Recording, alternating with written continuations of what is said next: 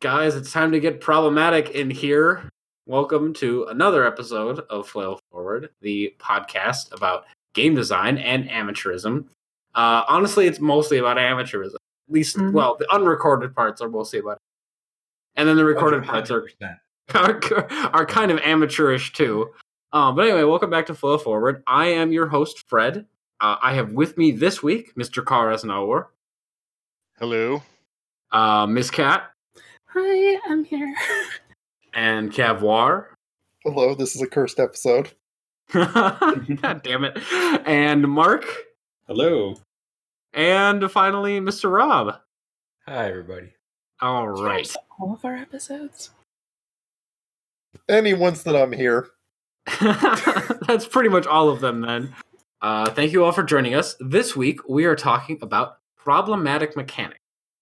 Um, so this is Catrice's topic, so I think I'll have her take the intro away. So Catrice, uh, do you want to tell us a little bit about this topic, why you were thinking about it, why you suggested it? Briefly. Um, it's yes, briefly, please. it, it's been a couple months, but I think it was right around the time that I was actually reading up on some papers about um magic in game. Actually, it wasn't necessarily just in games, but it was in like fantasy settings and such where magic should not solve problems but create problems. Like you shouldn't be able to just be like, oh well, we can solve everything with magic. That kind of concept. And that kind of led into other things like thinking about, you know, being able to read people's minds or just mind control in general.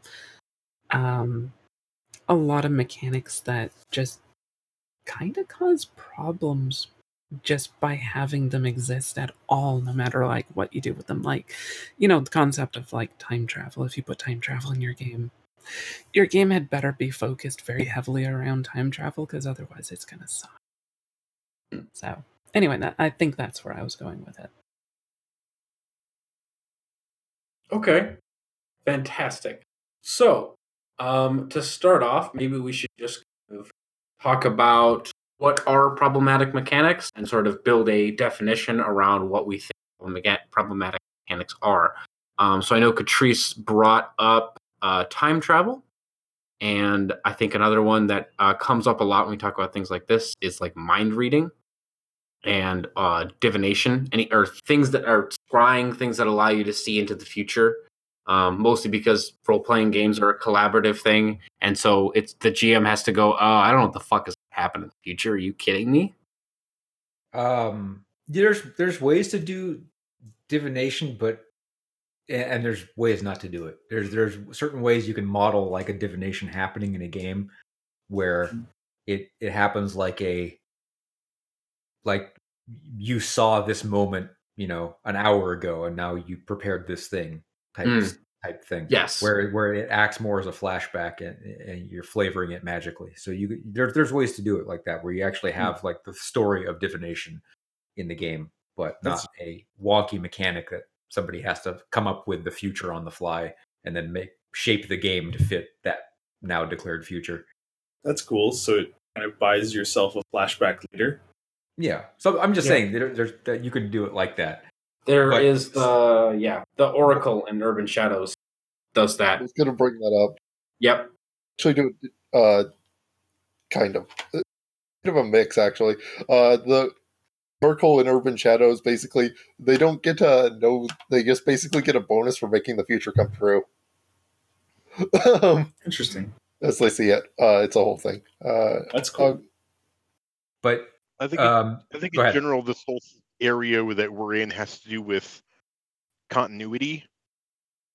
Like anything Mhm. that's going to change the future or the past because role playing is really strongly anchored in a always progressing present. So things that mess with Yeah. continuity is like anything that involves time travel or divination or prophecies or like anything that has to do with merging discordant timelines or fictional possibilities is problematic. Yeah, that's one. But the other thing, what what Fred was talking about with the uh, the mind control and and stuff like that is like story shortcuts are actually something that's that happens in a number of games um, where there's a way to cut out a significant portion of the players getting from point A to point B, where the journey is sold as something as being fun. Yeah, yeah, that's that's part of that mind reading issue, um, where it's like, oh yeah, we could spend an entire session doing this interesting political intrigue thing, or we could just go up to the general and you know read his mind about the plans or whatever the hell we Yeah, or out. cast charm person or take your pick. Yeah. Yeah, whatever. Um, story then- solvers. Yeah. That's uh, and then the Deus other Ex Machina. Yeah, yeah. Um, and then the other kind of bad mechanic I want to talk about that one of the first things that came to mind when I was saw this topic was um, uh, save or die mechanics, but more generally, it's bad forks in the game where you have um, so the save or die bad fork is either the player stops playing for a while or nothing happens. Mm. And it's just like, well, one's boring and the other one just kind of sucks. It's like you're kicked out of the game for a second. And I neither of those is interesting, I think, on its face. And when you have mechanics like that where you design two pathways and both of them are self-evidently boring, do, you know, do something else. That's a pretty problematic mechanic. I mean, particularly when it's like one is what it's like it's like lose a turn in a board game.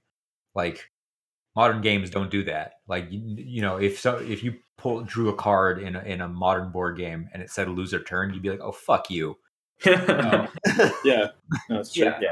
and the, the save or die to me is the same thing. There's generally speaking, it's either you know roll better is your choice, or or be Batman. Get- you get know, away. like Yeah. yeah, it's it's like have the pr- the perfect pre prepared solution to it, or just roll really good, and that's you know that's not a choice. It's just there's no Yeah. there's no gameplay there. It's just like a hedge against something you know is going to happen. Um, and You know, I think that's actually a really good point to point out is that pretty much all of these have player choice as a common thread between them. Like, as you're basically removing choices because you either gain information that basically removes all choice. It's like, like, what's the correct path uh like what are we supposed to do oh well i just read their mind i know exactly what the correct answer is and stuff like that like anytime that it completely removes control from your character or anything like that you're removing all players choices and i think that's kind of one of the most problematic things that you i hate that term i don't even know why i chose it i don't even know if i chose it but uh, Yeah, you- I- I think it pretty sure one of you you did. did, but it's it's good. I think it I think it works well.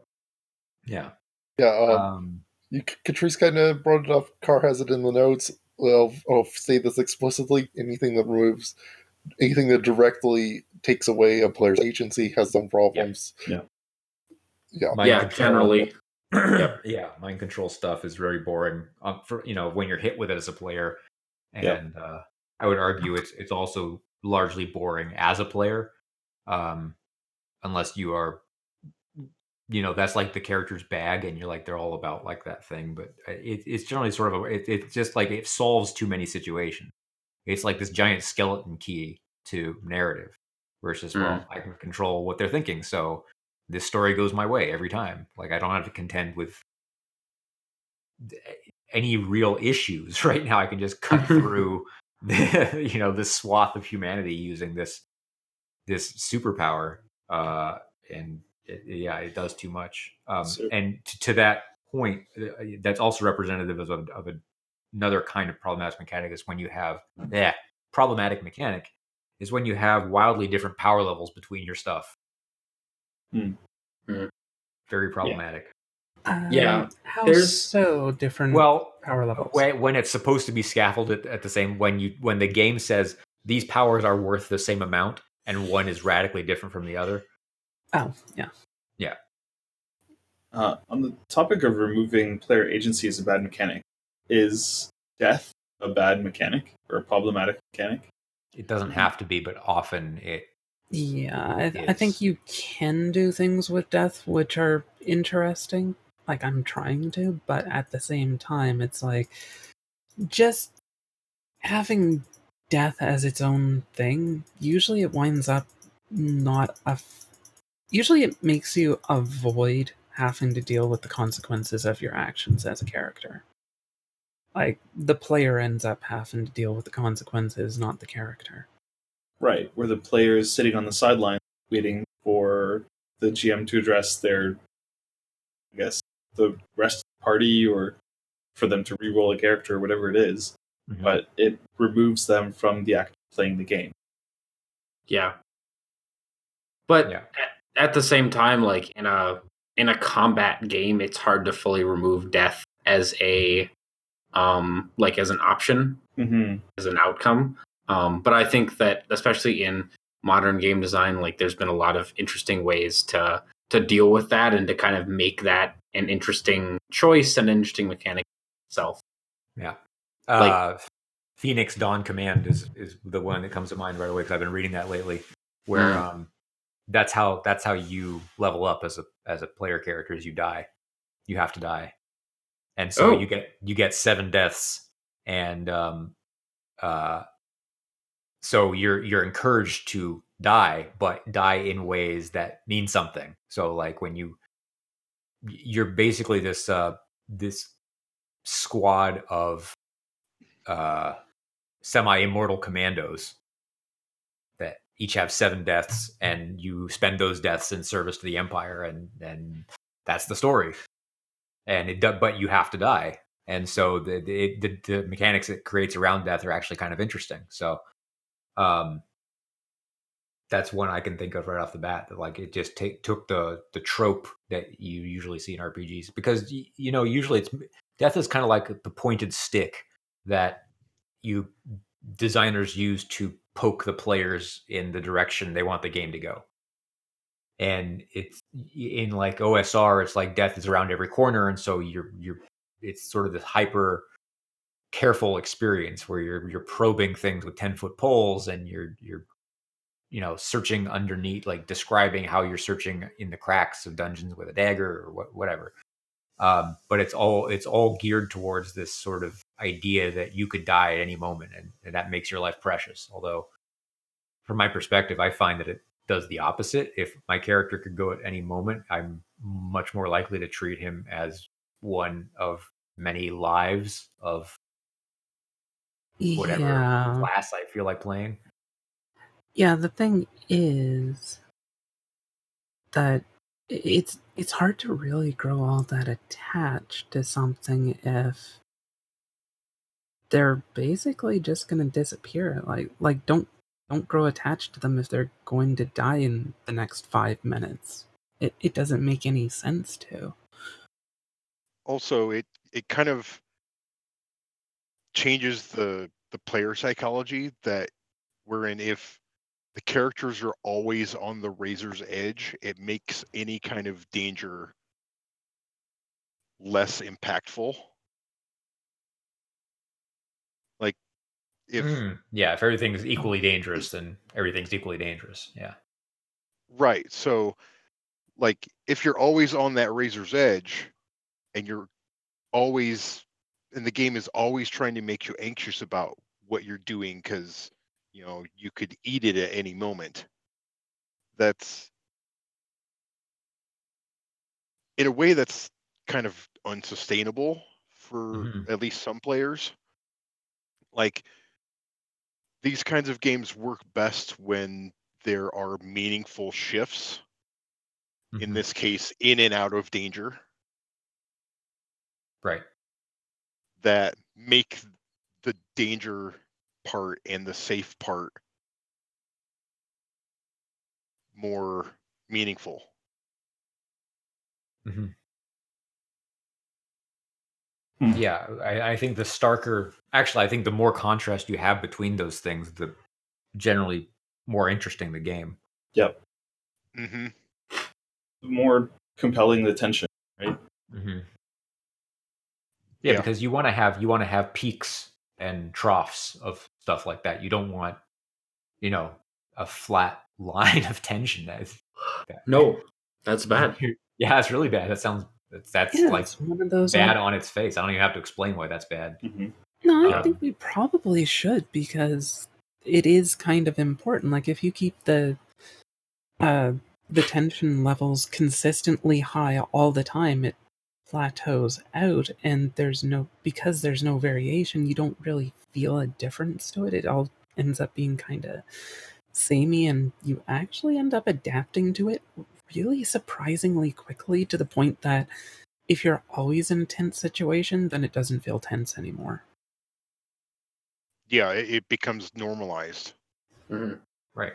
Just it's not as exciting. You need those that uh, you need that those yeah those peaks and troughs that um, uh, comedic relief and stuff like that. Stuff where you can take a breath for a moment and go, oh shit, we were just fighting twenty orcs. Okay, we're fine for a while. We're gonna have to fight twenty orcs again, but for the moment, like we're gonna sit around a campfire and tell jokes Mm-hmm. or something because then it you know it, and and you should have and you shouldn't just be sitting around a campfire telling jokes all the time either like having low tension is is can well can be interesting is also like gets boring too obviously. Yeah. Yeah. Well, yeah, unless I mean, like, if you're sitting around the campfire telling stories about each other, and then if your stories have interesting might- bits. Yeah, so uh, just gonna mention to the paladin that uh, I'm pretty sure I saw a rogue like rummaging through your stuff earlier. That'll get tense quick. Why are we Uh, introducing Snap in the D&D? darkness. that's well that's a problematic mechanic in and of itself like player characters fucking with each other in well not always but like player char- yeah generally player characters fucking with each other in like really direct ways like that nah like not good like stealing from other player What- characters and stuff It- it's what when it's not when it's not bounded by certain in-game mechanics. yeah There's there's there's ways it can be done where there's an in-game mechanic that bounds it and and makes sure that there's a there's some sort of symmetry there.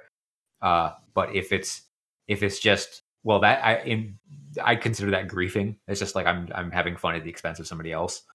Hmm. Um, but Yeah, yeah, usually that's not necess- not so much a mechanic as it is somebody's play style or yeah, yeah yes, there's a difference it- it- between for the moment. yes, yes. Yeah, there's a difference between like gaining a string in Monsterhearts because you just talk shit to your friend, which is Right. part of the game, and then being the rogue who goes, "Oh yeah, I'm gonna steal all the paladin spell components." hmm Yeah. And so when the paladin catches me, he'll punch me and fall. Like, like that, that's something I've heard of people That's- doing. Like That's just a dick move, yeah, it's stupid. uh, but that's also not a mechanic. So No. Mhm. anyway, It, Uh, it what- can be. There are some games that do strive to be, you know, PvP centric, where they try to Yeah. actively get the players to fight each other on a frequent basis. yeah, Yeah, but those But games are designed around that, and they Yeah. have mechanics to support it. Sometimes those those could be problematic. Like I can see that that being problematic, but I've also seen games where that works real well. It it, Yeah. it is it is a there is a, a fine line to be walked there, but I think that that line a lot of games walk or can walk and do walk well.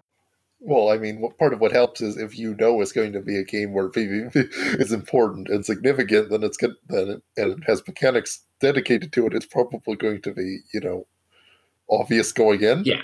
and that helps a lot. even even so, Mhm. I think we should probably still consider it to be problematic in the sense that there are a lot of people that do end up having issues distinguishing between character and player, especially when you have like a mechanic where you actively harm their character and then the player's like you did that to harm me directly. So, I think it it can be considered to be a problem. Not necessarily all the time, but problematic, as it were. Okay. Um, what are some other examples of problematic um, ones that we haven't brought up as of yet? Mm, Uh, area effects. Uh huh. Can you explain? That, that okay, that's basically taking an ability that would normally apply to a single target and multiplying it to affect every target in an area. Yeah, no, I understand that, but like, why is that problematic?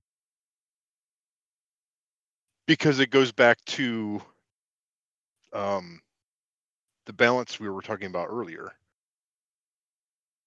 sort of where like if you can mind control one person that's a level of power but if you can mind control everybody in the room or in a that's whole crowd. a lot more yeah that's a lot more power yeah, Well- I guess that just depends on how powerful the original ability is, right? Because like it it amplifies whatever problem already exists. That's fair. Mm, If- mhm. if Some, you're way- looking Yeah, it- things are far more of a problem if you get a, a lot of it happening. Like there's like a critical threshold where once you pass it, it goes from okay, this isn't that big of a problem to oh god, everything's on fire. What were we thinking? And there's not much middle Yeah, I- ground in between those two. Sorry. yeah it doesn't matter what the what the power level of the original thing is you're still multiplying it by x for everything it's affecting So, um, uh, so uh, I think this is kind of in the same realm as like abilities that function when the GM says they function. So this is a power that scales through GM input rather than player input. Oh, that Right. actually just reminded me of another one that's really bad. Um, abilities that are really only useful against players, but they're not very useful by players.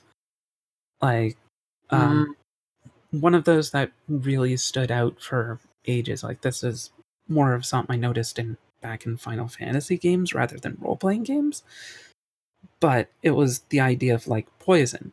Like, an enemy poisons you, it's going to be a nuisance because it's going to last until you use an item to get rid of it, and you might be stuck with it for a long period of time. Whereas if you poison an enemy, the enemies don't keep track of their health after combat. So it's like there is an asymmetry between players and enemies in a game in most cases where the players continue on after like combat's over or after you're done talking to that NPC, you're probably never going to talk to the NPC again. They basically stop existing. But whatever they did to you is going to linger for a much longer period of time because what you do to them can't linger. Usually. Yeah, I don't see that as problematic. Um, I mean, as long as that's like relegated to here are NPC abilities, um, I, I, I have no particular problem with that. Um, unless I'm missing something. well they're they're kind of a form of asymmetrical mechanic which is a wider realm of potential problems like if the players can't use a mechanic the same way that the GM would use it against them that that can be a problem depending on what the mechanic is Yeah, for like a really common example that players absolutely hated in D&D was level drain. Like Mhm. they really hated that, especially because there was no real reversal of it. Like you couldn't just undo it, and you couldn't um, undo the same kind of thing in reverse. Like you couldn't cause it to the enemies, so it's something that you had to be constantly on vigil against and terrified of, but you could never feel that uh, power yourself because it didn't really matter if you did it to an enemy. Oh, actually, I made it. I made it work one time for me. Once, How? but it was it was a twinned empowered enervate, and I rolled max on the die and did twelve negative levels to a cleric. That was pretty dope. But it was luck. Yeah, it's also And- kind of broken when and it it was Yeah. and it was a cleric because monsters in D and D don't have levels per se. Mm-hmm. Yeah, so you but I can't really drained them. Mm-hmm. Mm. But I think that that's that particular example is more of an issue of like what that specifically does, like Yeah. take away that um, kind of permanent thing that players have. Mm-hmm. Um, like taking away levels is a, just a dicky thing to do. Yeah. Um, Yeah. But that and that's that's a problem with that mechanic. And I yeah, I again I still don't see like specific NPC things as long as you know we're acknowledging that they're NPC things and they're not stupid things like taking away levels. I don't see that as a like necessarily problematic thing. Not always. Like Definitely not always. But I think that there are some cases where it's like something that should be Yeah. pretty universal in the mm-hmm. world. And it feels really strange that it's something that you will never have access to. That's something that does feel really strange. If it's supposed to be a universal thing, and then you can't have Well- it because reasons, yeah. I mean, arbitrary limits on on what you can do are, I would agree, Or are arb- not fun. or arbitrary exceptions to the reality of how the setting Y- works yes, just that's actually to more serve specific. some mechanical agenda. So okay, I have a I have a a, a, a specific question, um, and I'm wanting to ask if this is a problematic. Um, so I, I mentioned this to, this game to Rob earlier, um, and I'm guessing a couple of you others are familiar with it. But I have recently been running Spire for my gaming group, uh, and Spire is like a dark fantasy or dark urban fantasy thing in which you play like a revolutionary terror cell. It's a really cool game. But anyway, one of the things you're supposed to know, players are supposed to know before you start the game, is you will die doing. it. That's explicitly set out. And I when I when I said that to my players, um, most of whom have, have played at least a role playing two before, they were like, "What?" They all kind of looked at me wide eyed. Um, they were kind of scared. I was like, "Yeah, like that's how this game goes." Does that feel like a problematic, guys? I think No. you at least have to give Spire credit for putting that up front on the table. Sure. But in general, character death is not something players look forward to. Just as a general concept. Like there's always the chance that a player could sacrifice their character nobly for the sake of the story or whatever. But just as a possibility, players don't want that to happen. Yeah. Unless they're in control of like unless they get to narrate like the final moments. Yeah. I would Mhm. say- yeah. Yeah. Yeah, if it's their choice, it's usually not an issue. But even then, it's like it depends on how it would be implemented. Like, if you had a situation where, okay, halfway through the session, your character dies, okay, now you're just watching everybody else, you have no further input. That's kind of not a great mechanic for a game. Like, generally, you want to keep people playing until everybody's done playing. Mhm. like otherwise that's not really serving the purpose of having a game or any kind of entertainment. It's like just randomly picking somebody from like the group and it's like okay we're all going to watch a movie but every 15 You minutes we're going to roll a dice and yeah and somebody just gets kicked out of the room and it's like how is this enjoyable Wait, you guys don't do that? I mean, once, No. but Here's- after the people decided to, you know, wreck the kitchen because they were bored. Well, okay. Conversely to the inevitability of some character dying and a player losing their anchor into the fiction, Yes. There's all there's the related concept of how and should games implement what is more or less plot armor to prevent hmm like unnecessary or surprise deaths. Yeah. Yeah, because some games definitely do take a very hard mechanical turn on that. I would say pretty much any game where the hit points get out of hand, take your pick. Um, like tread on that territory because it, that is like oh you're fa- you're you're fighting uh you know things hurling giant fireballs at you and we want you to stay alive but we also want these things to represent high damage that you couldn't deal with when you were lowly heroes and so we're going to make your plot armor humongous and that's going to but it's going to come in the form of hit points that we're going to say are nebulous whatevers you know little things that get used up as you're attacked and yeah, you dodge even, things even not- if you use Yeah. like an explanation that makes sense for it, it still kind of gets into problems with it. Like, you're gonna run into a situation where if you have like this big scary attack and we want you to be like afraid for your life, well, if you're afraid for your life, then it means that you can actually die. And if you can actually die, then you're building into it the capacity for things to potentially get really boring because you're kicked out of the room again. So it's like, what are you going to do with the balance in that case? Mhm. Yeah, there's there's a wide spectrum w- between the characters being completely squishy and vulnerable to everything, and then on the other end, they the game sets them up as living in an infernal in, an invulnerable bubble. yeah. I mean, yeah. I think and I think you should your your your characters because they are they are protagonists in general, you know, it just depends on the game to a certain extent, but in general should be able to deal with situations like that, you know, and should be able to do Yeah. heroic things.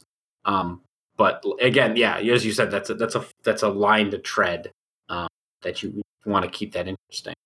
Um, are there any other problematic mechanics that we haven't talked about? At least kind of big ones.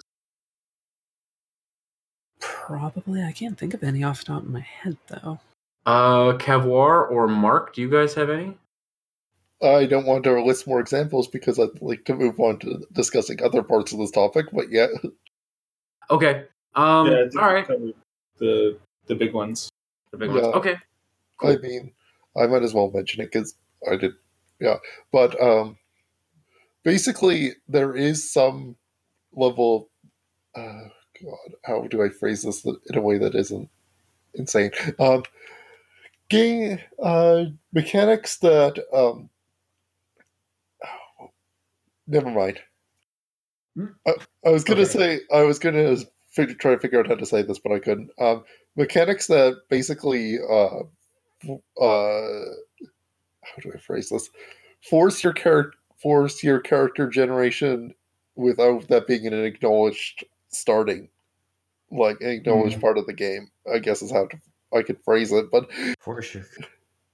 But- so, like, are you talking about like games where it's like there's there there's only certain kinds of choices that are acceptable at character creation, or no, no, I mean where like, it cuts uh, off something? No, I mean like uh growth, not generation. But uh, what I mean is like Oh.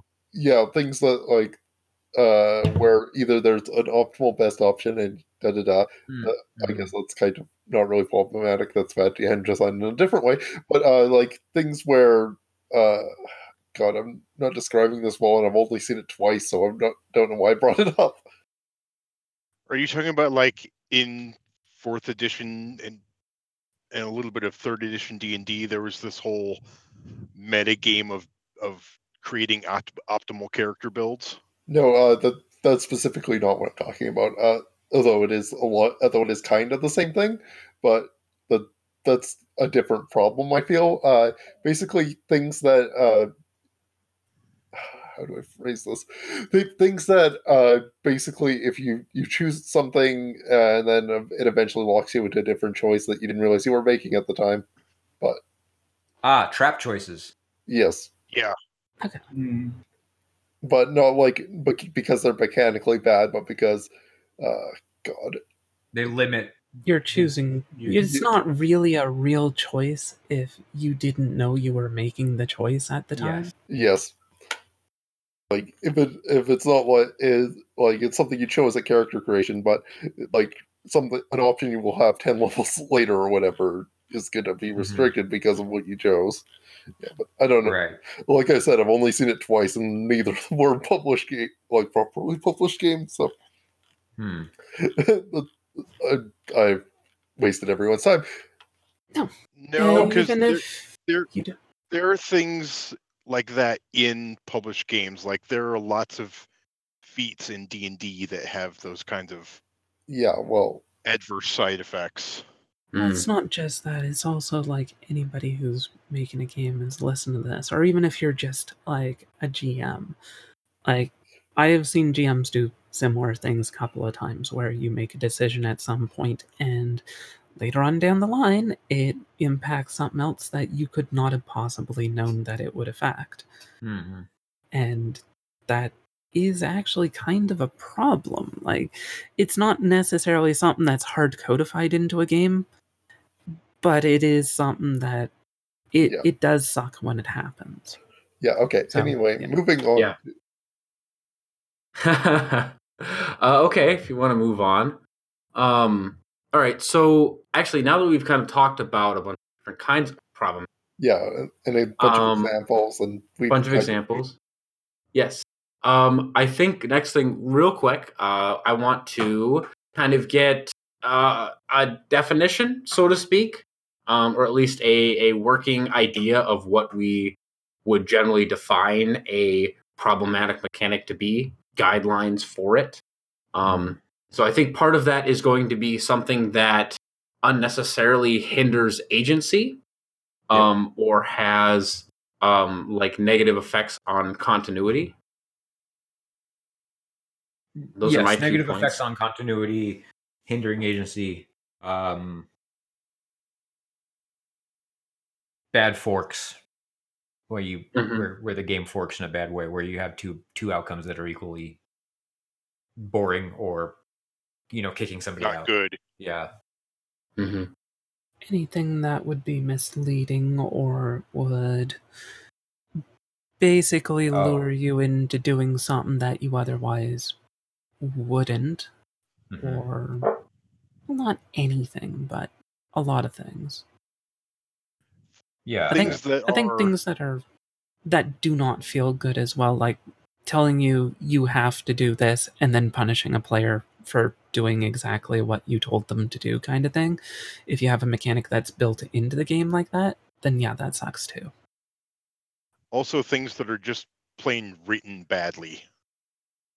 Like either they you read it and it doesn't seem like it does what it should, or the interpretations can vary so widely that they're going to cause strife during play. Yeah, that's certainly a problematic mechanic. I would say that. Yeah. Mhm. Uh, yeah, I know there was a conversation on another server about that with war games in particular Mm. because of issues with phrasing things. If you do not phrase it clearly, the rules as written can sometimes mean completely different things than Right. what you intended it to mean. And certain types of players, especially the types that play war games, tend to be really nitpicky about how something is actually phrased because Right. that's usually There- the only context they have to work with. Yeah, it, it doesn't make and unlike a role playing game where you can you can make a ruling and move on. A war game is a competitive thing. You need an arbitration. You need Yeah. you need the impartiality. Whereas whereas a GM can smooth over like that crack in the wall with you know They can. They don't necessarily always accomplish it. Sometimes they'll No. actually make it worse. So it's possible. therefore it helps. In in a war game, there's no possibility. Yeah. You have to defer the rules. Yeah, I, I think I'd also want to list anything that basically there's a rule, if you can even call it that, in a game where it basically says, uh, we couldn't be bothered to make one, just ask your GM. Well, that's I- not a, yeah. That's Yeah, that's- I don't even think I even really consider those rules, but they are really common. The Like, GM a is the most games do. problematic mechanic. Huh. Or relatedly, the rule the rules that say if you can't think of anything to do next, roll a die. Hmm. Like that's that's one of the ultimate failures of game design in that it is a clear admission that you don't know how to tell the players how to play the game. Right. Yeah, Or what your game can Yeah. do. exactly. Yeah. Absolutely. All right. Um, is there anything else we missed in our guidelines of what makes a problematic? Me- Well, probably, but not that I can think of.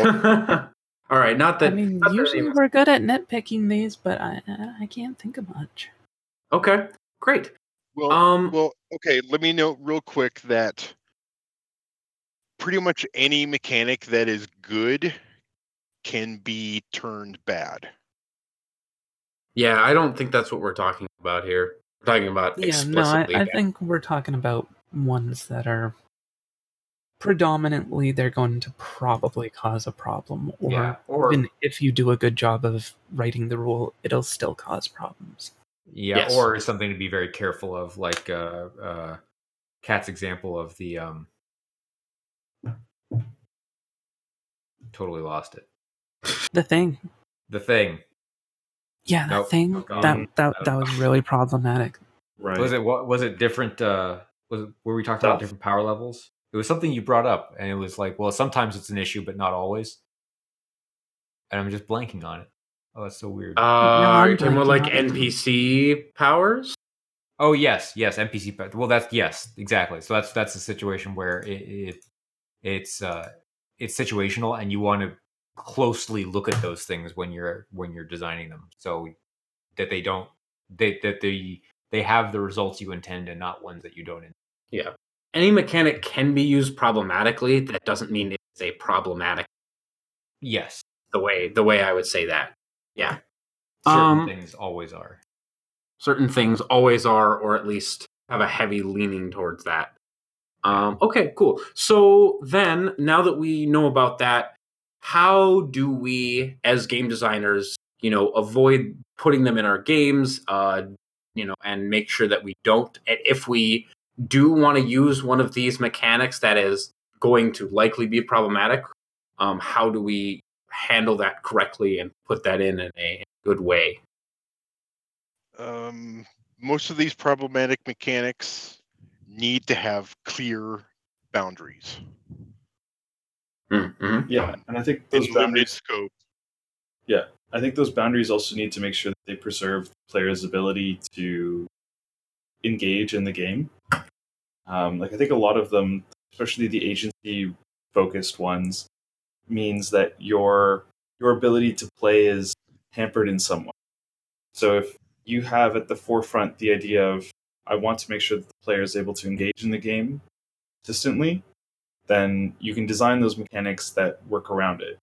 So there's nothing stopping you from having mind control in your game, but be aware that like players can't shouldn't use it against each other or that anything that uses it against the players needs to be done tastefully in a way that that player still retains the ability to control their character if that makes sense Mm-hmm. Yeah, something like you start distorting the information that the player's getting and Correct. you give them their opportunity. It's like you describe like, oh, that orc on your left looks like he's about to hit you, and then you turn hit them like you're carefully keeping track of.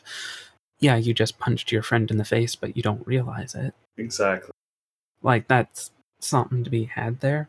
that's exactly it but that gives them a choice in the matter. It's still not a great choice because they're not necessarily knowing what they're doing, but it's better than forcing them to do things. Yes, I like I like that idea a lot. Sorting the information that is passed along to that player, that they know a different set of facts or a different set of information that might work. The mind altering effect is presented by here is what you perceive in the world. Now, what do you do? And then you can still work with that player. That player is still involved in the fiction that you're telling. Right. As long as that's delineated as an effect they can kind of know about, like this is how illusion works in this game. I think that's okay. Or, or this is how lycanthropy works, and when it's the full the night of the full moon, you're going to turn into a wolf, and you should act that way. Or, uh, no, I think it's more than that. I think that one's more like you, everybody around you is an enemy. What do you do? Type thing. But it's I don't know. Like the, the the you should act that way is yes, but like how do you enforce that? I think it's better to give incentives to act that way. It's the same way you enforce any other truthful portrayal of the character. Like the character's truth has now become they are a werewolf. It right. includes that you- aspect. yeah, but you still have to get the player to embody that, right? So how do you do that without force? Like I, I, I think incentivizing it is is the only way to do it really. Um, you know, now you gain XP for killing townsfolk or something to that effect. Okay, so Yeah. that might not be the best way to do that, but I'm, I'm yeah. that I know not, but you know what I'm getting at. It's it's, it's like here here's the incentive. We're going to incentivize you to act like a werewolf now, rather than say you have to act like a werewolf or what? or else. Yeah, or else. Yeah, I think one of the biggest things that we should actually be adding for this, like for just as a whole, is just playtesting. Because, like, if you actually play test your stuff thoroughly, you will discover when you have a problematic mechanic very quickly. Because Hopefully. as soon as, well, okay, if you don't actually test it thoroughly, like if you do not test that mechanic, you probably won't.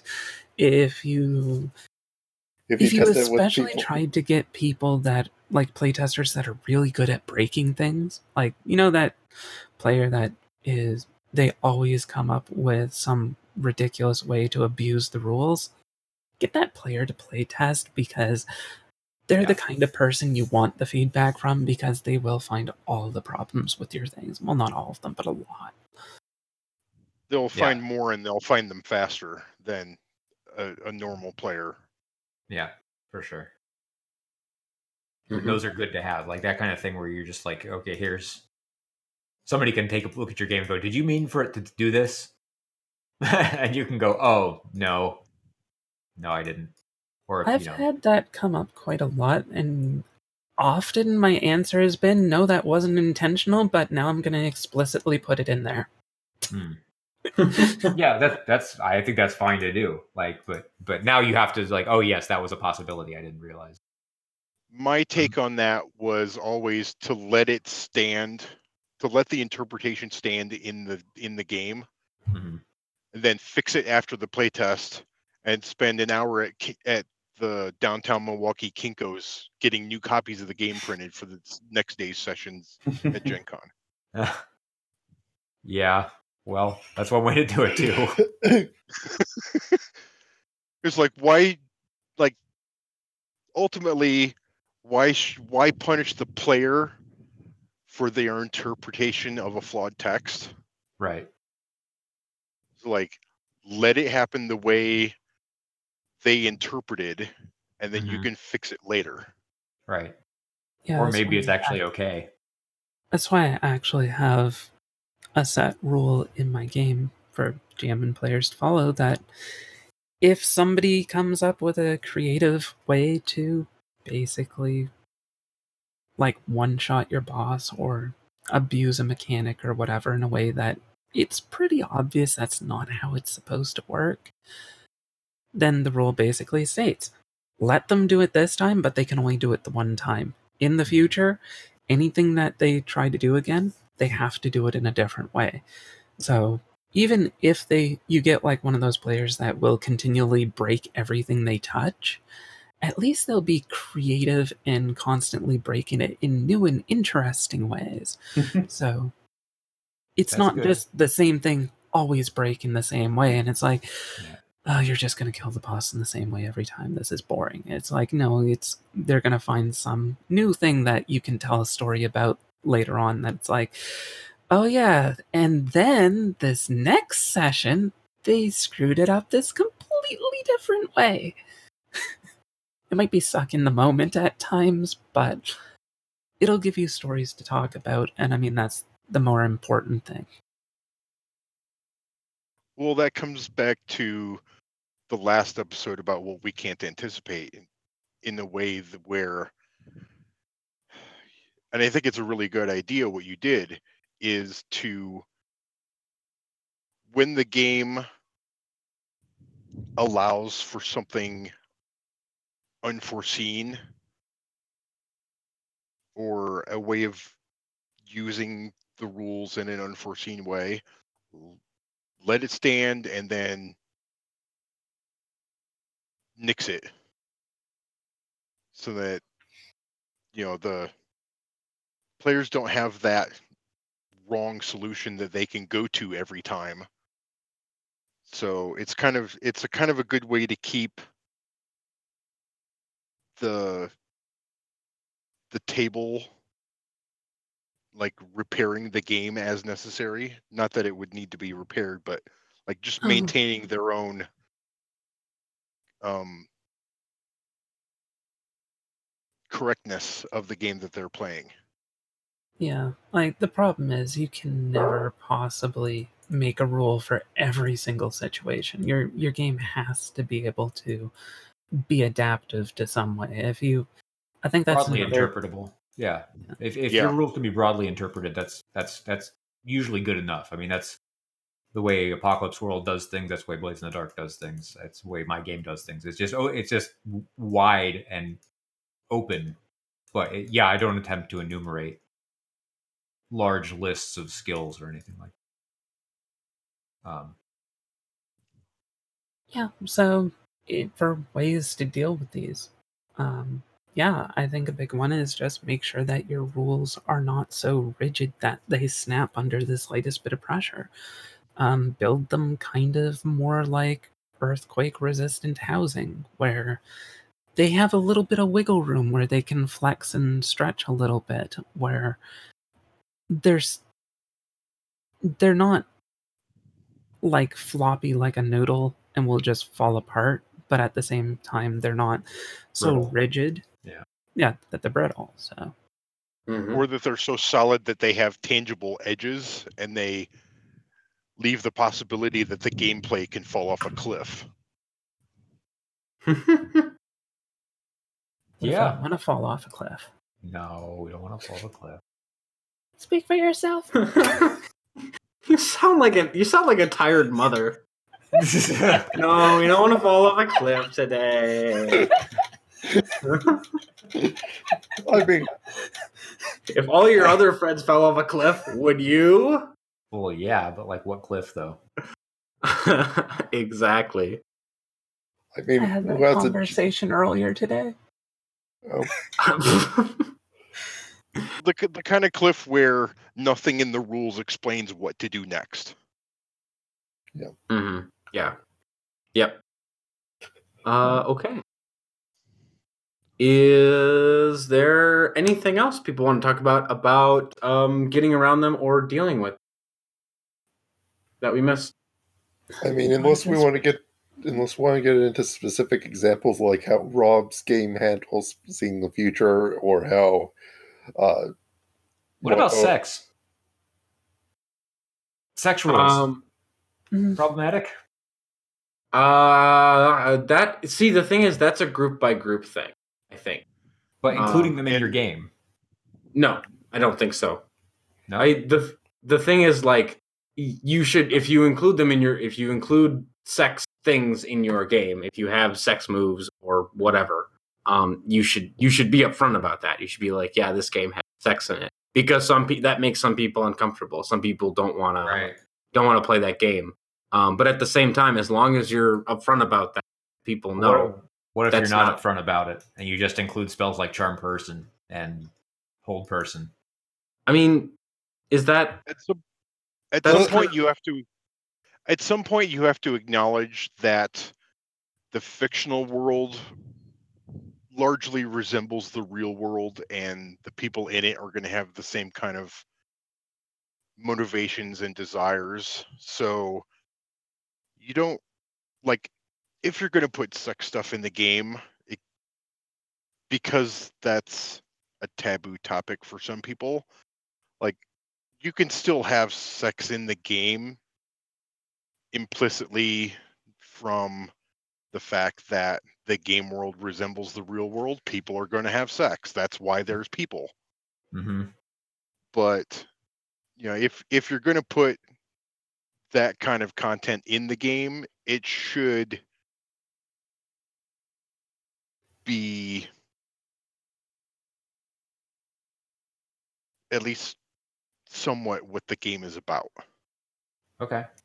or at least visible to- enough to see. because yeah I, i've been sexually assaulted in d&d but that it's not in d&d Right. so Yeah, that comes down to the individual player culture Yeah, again, that's like not a mechanic thing. Okay. I just Yeah. wanted to bring it up because I Yeah, Yeah, yeah, if- no, that's fair enough. For should the mechanics be in the game, I think that if the game's about it as a common thing, yeah, they probably should be in there because if it's not about if it's supposed to be about this, yes, it should be in the rules somewheres. If mm-hmm. it's not about it, keep in mind that people are still going to make their own rules up about it regardless because like our entire body is basically built around procreation. That's the ones that did not have that didn't tend to live this long. So it, it's a major part of just humanity as a whole. Mhm. So if it's not about it, I would probably recommend putting it in an expansion, but probably not in the first one or two because. And if your game doesn't have expansions, like you're not putting splat books or extra rules or whatever in, then don't bother with it. But Yeah. if you are going to keep adding to your game and broadening what it covers, then at some point, yeah, you should probably include rules for sex at some point, just so that, well, it's like anything else in the game. You're spending more time and effort thinking about how to do it properly instead of whatever the players are going to come up with because they'll probably be like, "Oh, throw like a a dexterity check against like your um endurance check or whatever." Jesus. well Don't don't have rules like that for sex. Please don't. Like that's dumb. Yeah, exactly. I- but that's my point. If you don't do that, they'll do it themselves, and that's what it's going to look like. You said well, as a and whole. that's fine in and that's fine for each individual table but if you're planning out your line of supplements and splat books chances are there's a whole lot of subjects you can cover that are more important and more broadly desired by your player base than sex Yeah. I mean, Depends on your player base. the- Yeah. depends on the player base and the game you're making. Um, but like, okay, just as a general rule, like, don't make fatal. Don't don't do Yeah, don't do anything that. like that. Um, okay yeah, we when you- mentioned it let's move on Yes, When- when you when you have sex in your game, um, you know, understand that that is a, a taboo topic and something that's very complex, and there's a lot of things people Ins feel outs. about it. Yep. Ins and, yeah, and a lot of ins and outs. Um, and so just uh, just be you know be a little careful when you're when you're doing stuff with it.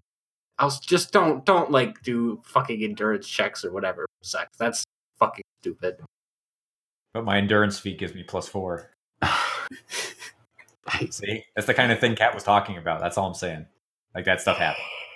Yeah, yeah. I I have actually It's not problematic mechanic. Though. I'll, I'll seen I'll- some yeah. stuff like that. It, it it was it was not good. Like We've all seen. We've all. if if you're gonna have it in the game, like at at least do it right or try to instead of just Mhm. don't half-ass it, please. Yeah. Moving Um, on Yes, moving on. Um, is there anything else that people would like to mention? Anything we missed uh, about problematic mechanics in general? Um, Okay, here's so, here's something. Mechanics that are not problematic in and of themselves, but become problematic when they interface with another mechanic. Mm, oh, Okay. Yeah. I mean, that's certainly a thing you have to look out for. I'm, I, I wouldn't. yeah, but that's kind of hard to talk about in the specifics here. But that's definitely something to look out for. Yes. Hmm. Problem is, it helps to have an example for that, and it's hard to come up with an example that isn't really specific. Exactly. Yeah. Were- are you Well, thinking let's like work with it anyway. There, there was a guy who posted a thread on the RPG design subreddit the other day Okay. who was writing about um your approach as a designer to power gaming Oh, okay. and he he he found like in his first playtest he it was discovered that the f- very first character ability that he wrote in the game had a much amplified effect when paired with a certain weapon hmm so like i don't he didn't explain what they were but that's kind of an easy combination to grasp Yeah. Sure. so like like game role playing games are full of interconnected things and in general you want them to interconnect in more or less the same way Yeah. It, the problem is when you when when you accidentally have an additive effect become multiplicative. Um, Yeah. That that and wh- what I mean by that is like so you're trying to make you're trying to design your combat system right, and you want to make somebody more effective in combat. So what do you do? You give them more attacks. This is not that weird. You give a player another attack, he becomes more effective in combat because he, you know, his misses matter half as much, and he does more damage when he when he hits twice, right? Uh, yeah these now- are basically the thri-kreen issue in dark sun because they Sure, have four you- Yeah, but but but now anything you do that affects one attack now has double the effect on somebody that has more than one. yeah You, you, so you you can like so one of them one that's uh, I remember from third edition that is especially problematic are weapons that do constitution damage because they force the GM to recalculate the hit points of the monster every uh every two hits, which is just annoying for one. So- and then oh, yeah, eh, it's not good. But it also Okay, radically outsizes the the the power of that bonus as perhaps originally envisioned. And so, yes, I agree with you. There are certain times when you can have a mechanic that interacts with another mechanic in a way that's um, vastly outstrips what you intended it to do. And okay, that example, Rob, Mm-hmm. added another dimension to our list of problematic mechanics, and that is mechanics that affect the amount of bookkeeping necessary during play. That is actually one we should have mentioned early on. Yeah, that's pretty important. Like, yep, That's one I've run into as Yeah. one that I've definitely run into situations where it's like, oh, this is this is a nice way to handle this, except there's no way to actually reasonably keep track of this. yeah, hmm This is just going to turn into a pain in the ass for everybody involved. or if it turns it into just number mush, you know, where it's just you're looking at a spreadsheet to attack with. It's just no, come on. At Mhm. least for me, I, I don't know. Yeah, that's I- awful. I have Yeah. actually seen one case where that was actually really good, and that was in Anima, where you basically need a spreadsheet to know what happens, but the spreadsheet is already laid out in the book on two pages spread out nice and easy, and you basically just reference like uh, an X Y coordinate, and you're basically done. And that tells you everything you need to know. So it's quick and easy. It's just. It is kind of a nuisance to not be able to play without that. Yes. Yeah, that's really annoying. But uh, anyway, Here's okay. Cat gave me another dimension potentially of problematic mechanics, which is mechanics that drastically change the play loop. Oh yeah, that is something you want to avoid. Uh, Hmm. at I least, at seen least that. without. Yeah. At least without. Yeah, I mean, so what? What uh, springs to mind for me immediately are the subtle transitions that happen in, um, in D and D, or like for early D- initiative. there's Oh, interesting.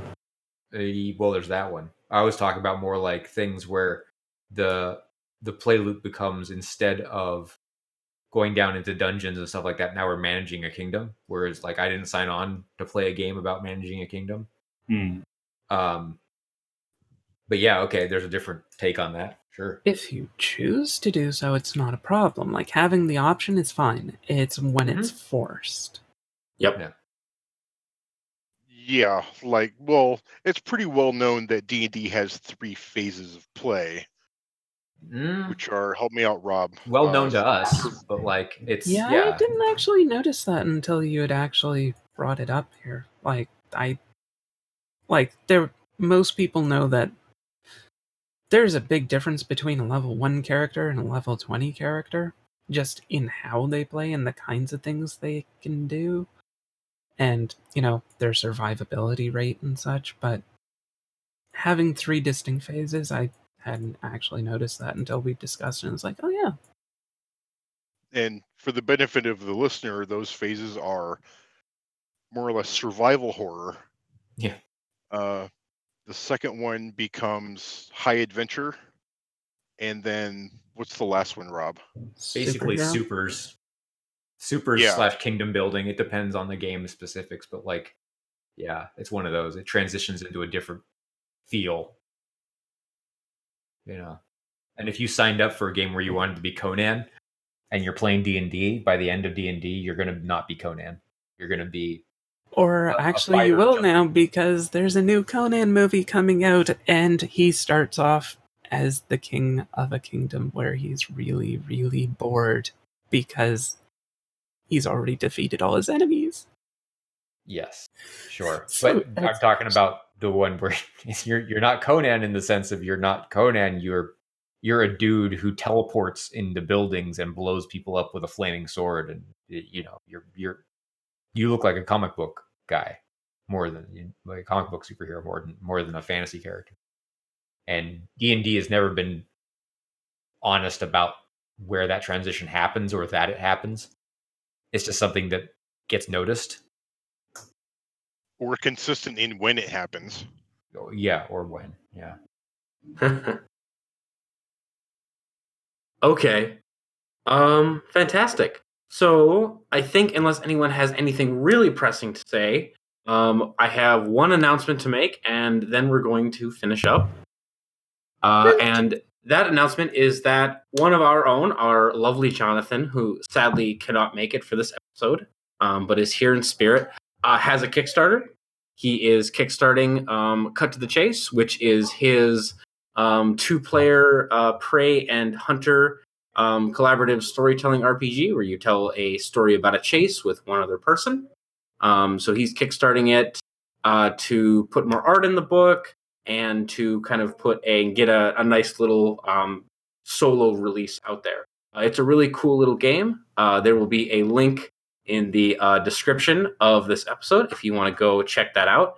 I think it's when this episode posts, it'll have about a week left. Um, I just checked it as of the moment of our recording. It is currently almost done its goal. Mhm. It's at 1342 out of its $1500 goal. So Yeah. Oh, almost it's there. almost guaranteed to be backed, but Mhm. at this point, Yeah. uh, it's more so getting to those stretch goals for them. Yes. Okay. Yes. Also, I'd like to point out that the main thing that the basic funding is going to do is not so much art as he's going to add scenarios to help people figure out how to play the, the game. Yes, It sorry. And there's also ideas. some some cool scenarios in there, some of which are written um, by at least one person here, um, yes, and a bunch Catrice of other. wrote one. Catrice wrote one of them, which is really, uh, really cool, kind of '60s retro futuristic sci-fi thing. Um, and there's also a bunch of other interesting scenarios written by all sorts of RPG folks. Yeah, I was Um, actually surprised. Apparently, I was the first one to get mine done, and it was used as an example for all the others. Wow. All right. Yeah. Um, and uh, even with without that, just the base game, uh, I've read it. I haven't, but it's really good, and I know a few people here have played it and quite enjoy it and fully Yep. endorse it. Fully Yep. endorsed. Um, and again, it'll most likely be funded. Probably almost by the time you this episode actually comes out, which will be in a few days from now. Um, I backed will it. Be, Yep. Yep. Yep. I, yep. uh, it will be it will be funded. Um, you can get a great game. You can support a good game designer. Um, and I will He's a actually. good dude. He's a good guy. Yeah, most Yeah. definitely. Yeah. And again, we're not just saying that it's good. Like, if you actually want to see proof, uh, Adam Koebel and uh, who was he playing with? Actually played like Blue Jay. Yeah, Blue Jay and Adam Koebel played uh, two uh, Yeah. Yep. chases On on, it. So Yeah. you can actually Yes. go on YouTube and see it for yourself and see if this is actually something you want to support. I think you should. Yeah. um, and if you actually if you want to see the full game, it's already out in a uh, two-player game anthology called "You and I: Role Playing Games for Two, which is on DriveThru. Um, and the at least the version of the game that's in there, which doesn't have any scenarios or anything, is going to be pretty much the same thing you get in the finished product. Um, but you will also get all the scenarios and some extra art and etc. So uh, that is all really good. So anyway, uh, go back that Kickstarter and uh, thank you all for listening. We have been Flail Forward, and uh, have a good week. Have Good some night. fun games. Uh, design some good games, and uh, good night. Good Good night. night, listener. Good night.